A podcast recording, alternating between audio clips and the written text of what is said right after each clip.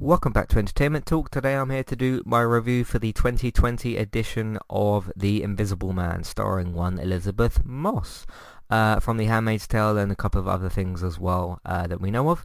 Of course, Handmaid's Tale is still going, she's still in it and all that sort of thing.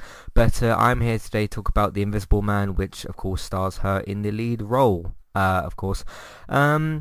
I liked it. I thought it was good. I thought it was an interesting concept that I personally hadn't sort of seen before. I know that this is a remake of an old film.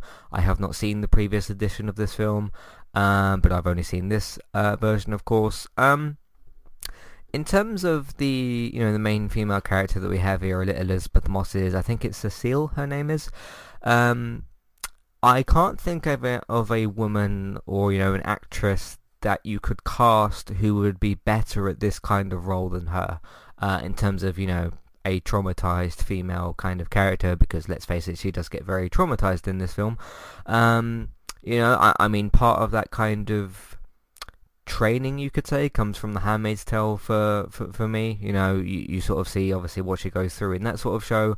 Obviously I won't spoil anything from that here, just spoiler wise as well. We're going to stay spoiler free, of course, for the start of this. We'll do a bit of housekeeping and then I'll let you know when I go into spoilers, so don't worry about any of that just yet if you've not seen The Invisible Man.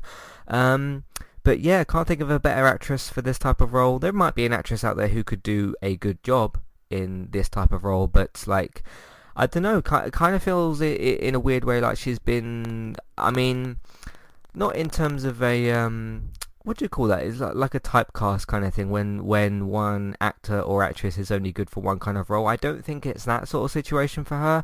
I just think that for all the kind of sort of training she's done with The Handmaid's Tale and then goes into this and she does basically a very, very similar role, a traumatized female character, for different reasons. Of course, there is no invisible person in The Handmaid's Tale.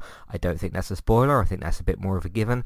But there's no handmaids in this. There's no invisible men in The Handmaid's Tale, so it's a different situation for her, but it's still nonetheless a traumatized female character for her to play, another one of those. I thought the build up for this was pretty good. I thought that the slow descent for her in a way, of course I won't say what happens to her or whatever, or what happens to anybody in this film, I thought was done pretty well. I thought there was some interest. It's difficult in 2020 to, it's getting more difficult to scare people, it's getting more difficult to do great drama, it's getting more difficult to make people laugh, just because of all the stories and all the storylines and all the fiction that we've seen before. And when you have the concept of like, hey, this invisible man is going to slowly creak a door open or push a box forward or do these other little touches and bits and pieces, it reminded me a bit in a way of, in a different kind of frame, if you will, of some of the stuff you'd see in like Paranormal Activity. Now, I think that this is better than most of the Paranormal Activity films, just in terms of that slow sort of like, okay, night one, like the box is going to move, and night two, the door is going to open, and night three, the bed sheets are going to get pulled off, and that slow sort of build up. It's, I think, in terms of, because in terms of this man trying to traumatize this particular woman, obviously Elizabeth Moss's Cecile, in this film, it's very difficult in any other way to. Because you could have something to where like, oh, I've put my passport on this table, and the next morning it's not there, and hey, the invisible man maybe moved it or whatever. That's not one of the things that happens, but that sort of thing where like characters place things in certain places and they get moved, because it's the slow descent into, maybe not madness, but the slow descent of a character of where someone's trying to mess with them, basically. And it, like I said, in 2020 it's very difficult to do something like that, where that is a little bit reliant on jump scares in certain ways, where like doors are being slammed and characters getting pushed, or the slow creaking of like different objects and that sort. It's very difficult to do that when like, because jump scares are a poor kind of tool to use in any kind of thing, because it's like, oh great, a character jumped out at somebody, or a door slammed, or something like that. And I think this film does that pretty well. There is certain ones where it's like, okay, yeah, the camera stared at the door for 30 seconds and it creaked open, And I kind of think in this film, it does a good job of, instead of relying on that scaring you specifically as the audience, the effect that that has in the universe, of Elizabeth's character and you watching that, I feel like they wanted to rely more on the effect of how those sort of little things, you know, doors creaking open, that sort of thing, how that would affect Cecile more than how it would affect the actual audience, because it's relied upon a little bit in this film that you're more kind of scared. Instead of you being scared of like, oh, the door's going to open, what's going to happen next, it's more like, okay, the door's opened, and because that's kind of a, I'm mentioning that a lot because that's kind of a classic thing, isn't it? You know, oh, it's late at night, the door's creaked open. So that's why I'm kind of referencing that quite a bit. And I mean, it's still pretty affecting the way it tries to do it, and I didn't feel like, oh, there was a couple of scenes where it's like, okay, door's open, great, not much happened, let's move on. But it's got to be the slow build up, you know. If this invisible man turns up and like pushes Cecile over, drags her through the hallway, like slams her into a door in night one, that's a little bit kind of too quick. You have to get that kind of confusion into the character of like, wait a minute, why has that thing moved? There's no one else here. Everybody's asleep, and it's like 4 o'clock in the morning or whatever. You kind of have to do that, and yeah, I just think for a 2020 version of that does have those horror cliches in it, they pulled that off really well. That's the point I was trying to make. So I think that was good as well. Like I said, Elizabeth Moss, she really shines in this. There's a couple of great actors and actresses in this film. They do a very, very good job. Obviously, the highlight is supposed to be Elizabeth Moss. I mean, to be honest as well, when I heard of, like, okay, The Invisible Man, I was like, okay, that sounds kind of interesting. And then I heard Elizabeth Moss and knew that she was going to be the character to be traumatized. And as someone who's seen The Handmaid's Tale, I was like, yep, she'll be good at that. I'm in, kind of thing. Not to specifically see Elizabeth Moss play another character to get traumatized. It's just that she's very, very good at that, and this is, in terms of like me watching Elizabeth Moss in different things, like I want to see her do some different stuff as well, because like Handmaid's Tale has been going for 4 seasons. It's going to be in its like 5th season, I think, this year or next year, whenever it comes back, and I'd like to see her do some different stuff, because I think she's got a lot of range. I'm not just particularly pointing out of like, oh, she's good at being a traumatized woman and that's it. She is great at that, but I can see in her performance and what she's done both in here and in The Handmaid's Tale that she's capable of a lot of different things, and I would just like to kind of see that in the future. So we'll see how that goes, of course. Like, she's one of the big actresses out there, so I'm sure that she won't suddenly go really quiet after The Handmaid's Tale's finished, which I hope is the case anyway. So yeah, I mean, you know, it was an effective film in terms of her descent and not necessarily the audience's getting scared, because it's more the case of like, instead of trying to get you scared as the audience, this film is trying to sort of just show you, yeah, just her kind of traumatization. How is she going to deal with it? And of course, when you're dealing with an invisible man and you try and explain that to somebody, it doesn't quite sound normal. So how she's going to deal with that, I think that's handled pretty well. Because like, if your friend or family member comes up to you and something unexplained has happened and you think that they've done it and they definitely haven't because an invisible person has done it, you're going to have no matter like how, you know, if that's your parents or your wife or your husband, whatever, you're going to still have a bit of a hard time believing like, okay, an invisible man attacked you or moved something or whatever. And this film does a good job of getting there with that, I'll say. So I don't think there's anything else really spoiler free I can really kind of bring up. There is a fair few things that happen in this film. I'll obviously talk about them in the spoiler section. So yeah, let's take a quick break. We'll go into a bit of housekeeping and then I'll go into spoilers, but I'm going to give you one more warning before we do that. So stay tuned and stick around for a little bit. Today's sponsor is Kualu. If you'd like to get started with a domain name and a website today, just click on the link in the show notes and that will take you over to Kualu to get started. They also have a live support chat system that you can use, which is in the bottom right hand corner. So get started with a new website and domain name today with Kualu. Hey everybody, if you would like to get the ad-free versions of all of our podcasts and support Entertainment Talk along the way, all you need to do is head over to patreon.com/entertainmenttalk, sign up either as a creator or as a Patreon, there's no difference there. That's just the option for either becoming a creator now or just staying as a patron for the moment. And then all you need to do is support us at the $1 level tier. That will get you access to all of the ad-free podcasts that we've done in the past, and get you access to all the ad-free podcasts in that month as well. So it's a great way to support us on Entertainment Talk and to get rid of the ads and get your ad-free podcasts. You can also become a patron at the $3 level tier. That gets you access to ad-free podcasts and allows you to redeem a review of a TV show or a film of entirely your choice. That's one per month for either a TV show or a film review, which is at the $3 level tier. As always, thank you very much for listening. Back to the show.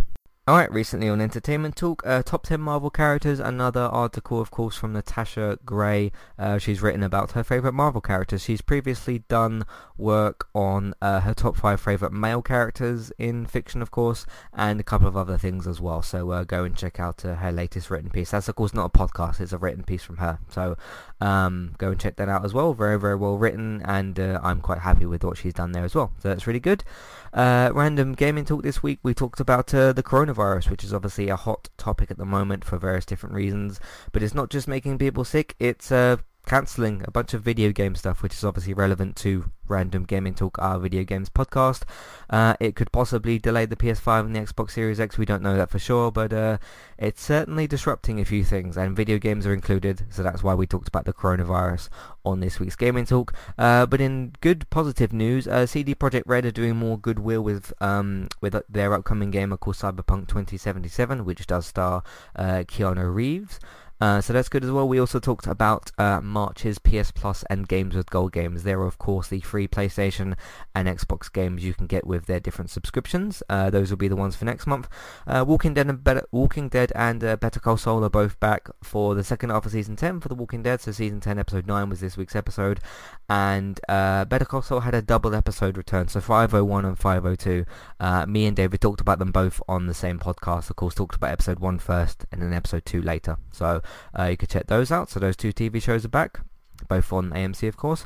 Now TV review, continuing my streaming service reviews. Now TV was the next one. Of course I've done Netflix, Amazon Prime Video, and Now TV. Next week, either on Monday or Tuesday, I'm going to be taking a look at all four, the free on-demand streaming service for of course Channel 4, E4 and all the rest of those. So that's good as well.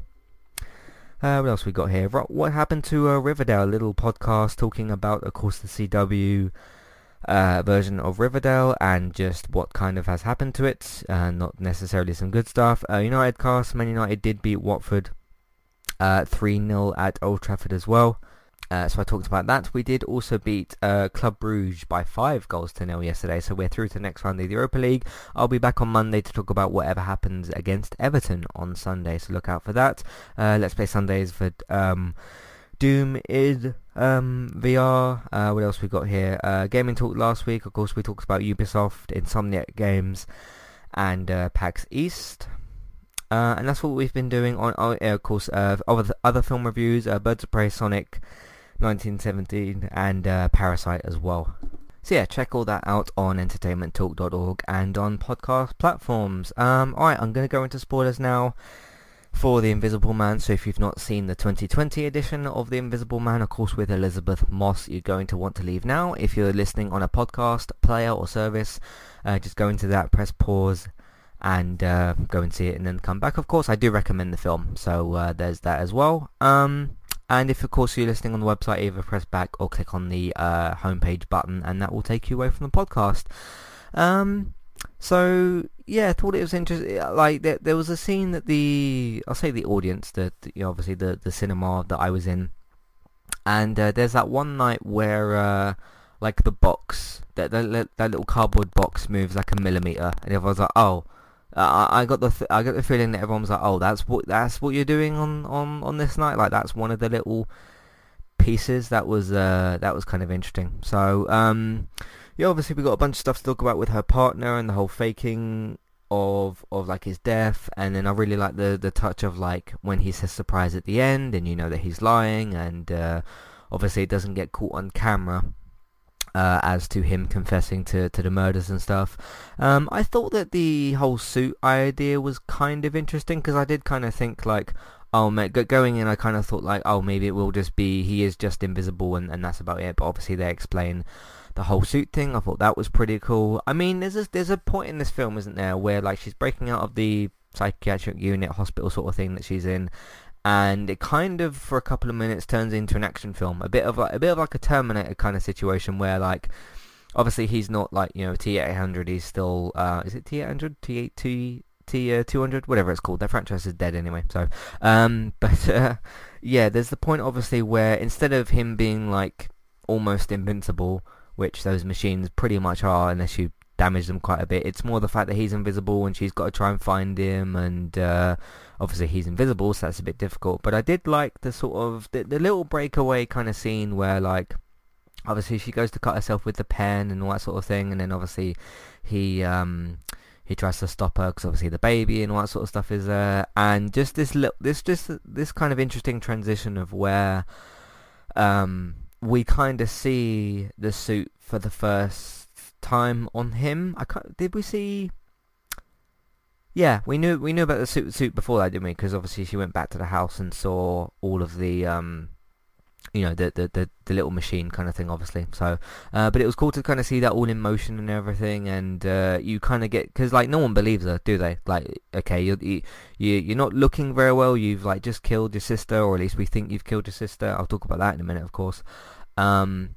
And then, like, okay, you're now telling us that, like, an invisible man has done this, and, like, you know, there's the whole medication mix-up, and just, like, looks like she's kind of losing her mind a bit, doesn't it? So it doesn't look good for her. I mean, there's the particular scene where, like, I should probably talk about, that was really quite tragic, the whole sister thing of her clearly showing, like, okay, she could beat up this guy and all that sort of stuff, and her starting to tell her about, like, oh, this suit has got cameras on it and stuff. And then I really like the way they cut that scene, because there's the bit where, there's the bit where, like, it cuts back to just in front of, I'll just say Elizabeth's face, for, you know, or Cecile's face, and you can see the knife kind of dangling there, and it's like, oh, you have the realization, like, okay, he's right there, he's holding the knife, and then just, like, quick cut on Cecile's throat, and it's really quite tragic, and the audience sort of gasped a bit at that, and that was pretty tragic. And then, of course, just the cliche thing of, like, you know, well, not cliche, really,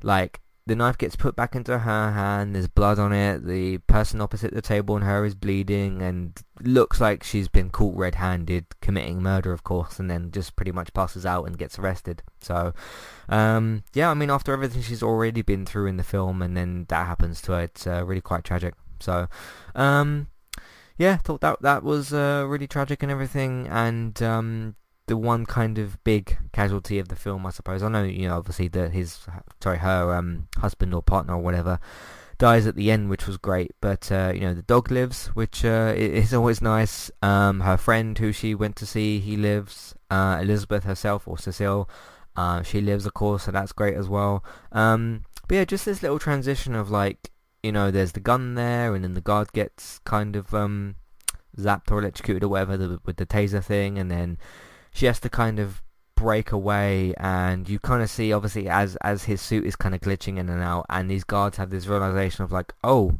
there is an invisible man, and he's trying to shoot me.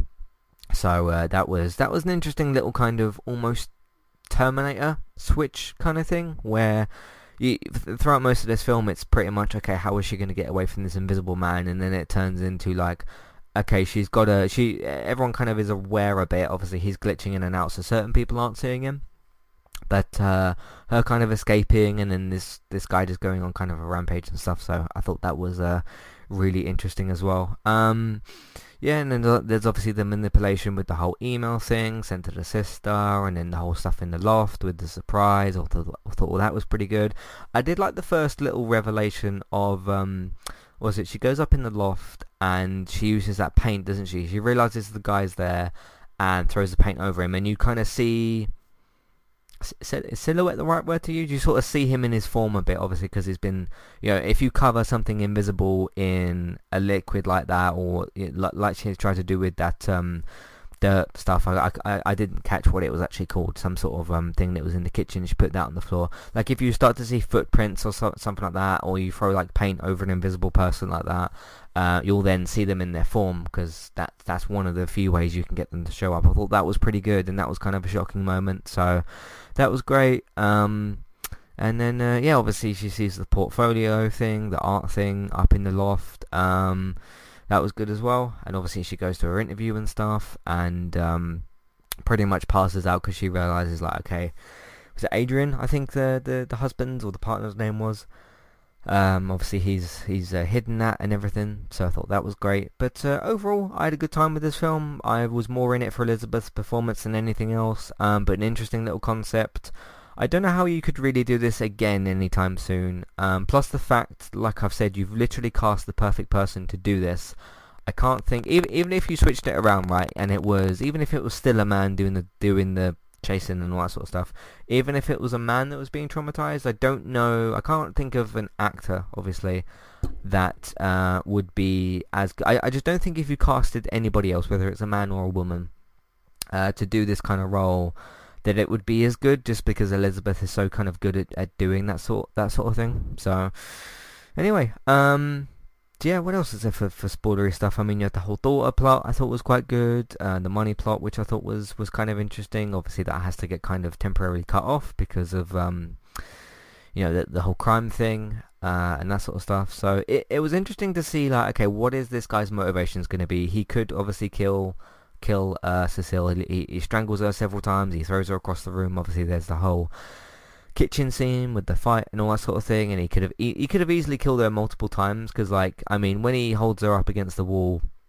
strangling her, there's like multiple knives. He could have snapped her neck, he could have done a bunch of stuff. So, but obviously it was just a traumatization payback kind of thing. So interesting stuff. Yeah, the next film for me, I think Onward is out next week, the new Pixar film, with I think it's Chris Pratt and Tom Holland are doing the voices for that. And then soon after that, I know that we've got a Quiet Place out soon, and then there is Mulan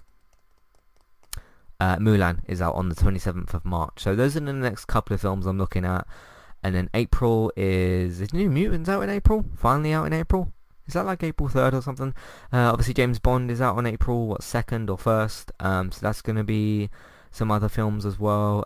Yeah, whenever New Mutants comes out, I'm pretty sure that's April at some point. But yeah, for the near future, Onward is out pretty soon, Quiet Place 2, which I'm really looking forward to, and like I said, Mulan. So, and what I'm going to do as well, because Mulan is out on the 27th and Disney Plus over here comes out on the 24th, I'm going to try and watch, because I don't really remember what much of the animated Mulan film. So I'm going to maybe try, if that's available day one on Disney Plus for the UK, I'm going to try and watch that before the live action version, so I can at least do a little bit of kind of comparison and stuff. So we'll see how that goes. That's not really a guarantee, but I will certainly be trying to see the live action version of the film. So yeah, that's pretty much it from me today. Of course, like I said, I'll be back on Monday pretty much to do my Everton versus Man United review. Me and Barry have got some other stuff planned. Of course, Gaming Talk 200 is next week. Walking Dead and Better Call Saul next week. More episodes from them. Onward, if that's out next week or the week after. I'll be checking those out. So yeah, keep your eyes on entertainmenttalk.org for all the other content, everything. Of course, if you want to support the podcast, support Entertainment Talk. We are on Patreon. Please check out the $1 and $3 level tiers. That's for ad-free podcast options and review options. If you're on Amazon affiliate link, or if you're using Amazon, you can use our Amazon affiliate link. That's where we can get a small cut of what you spend, but it won't cost you extra. iTunes feeds, please rate, review, and subscribe to those, and make sure to subscribe so that you get sent the new episodes. What else is there? Word of mouth, of course. Please tell your friends, family, people that you know about the website and your iTunes feeds. Social media, please share them on Facebook and Twitter, and of course, if you're allowed to, put them in different Facebook groups. Video games, if you want to watch us play different video games, me and David stream on Twitch, Robert streams on Mixer, and look out for Let's Play Sundays as well. Thanks for listening, and I'll see you next time. Goodbye.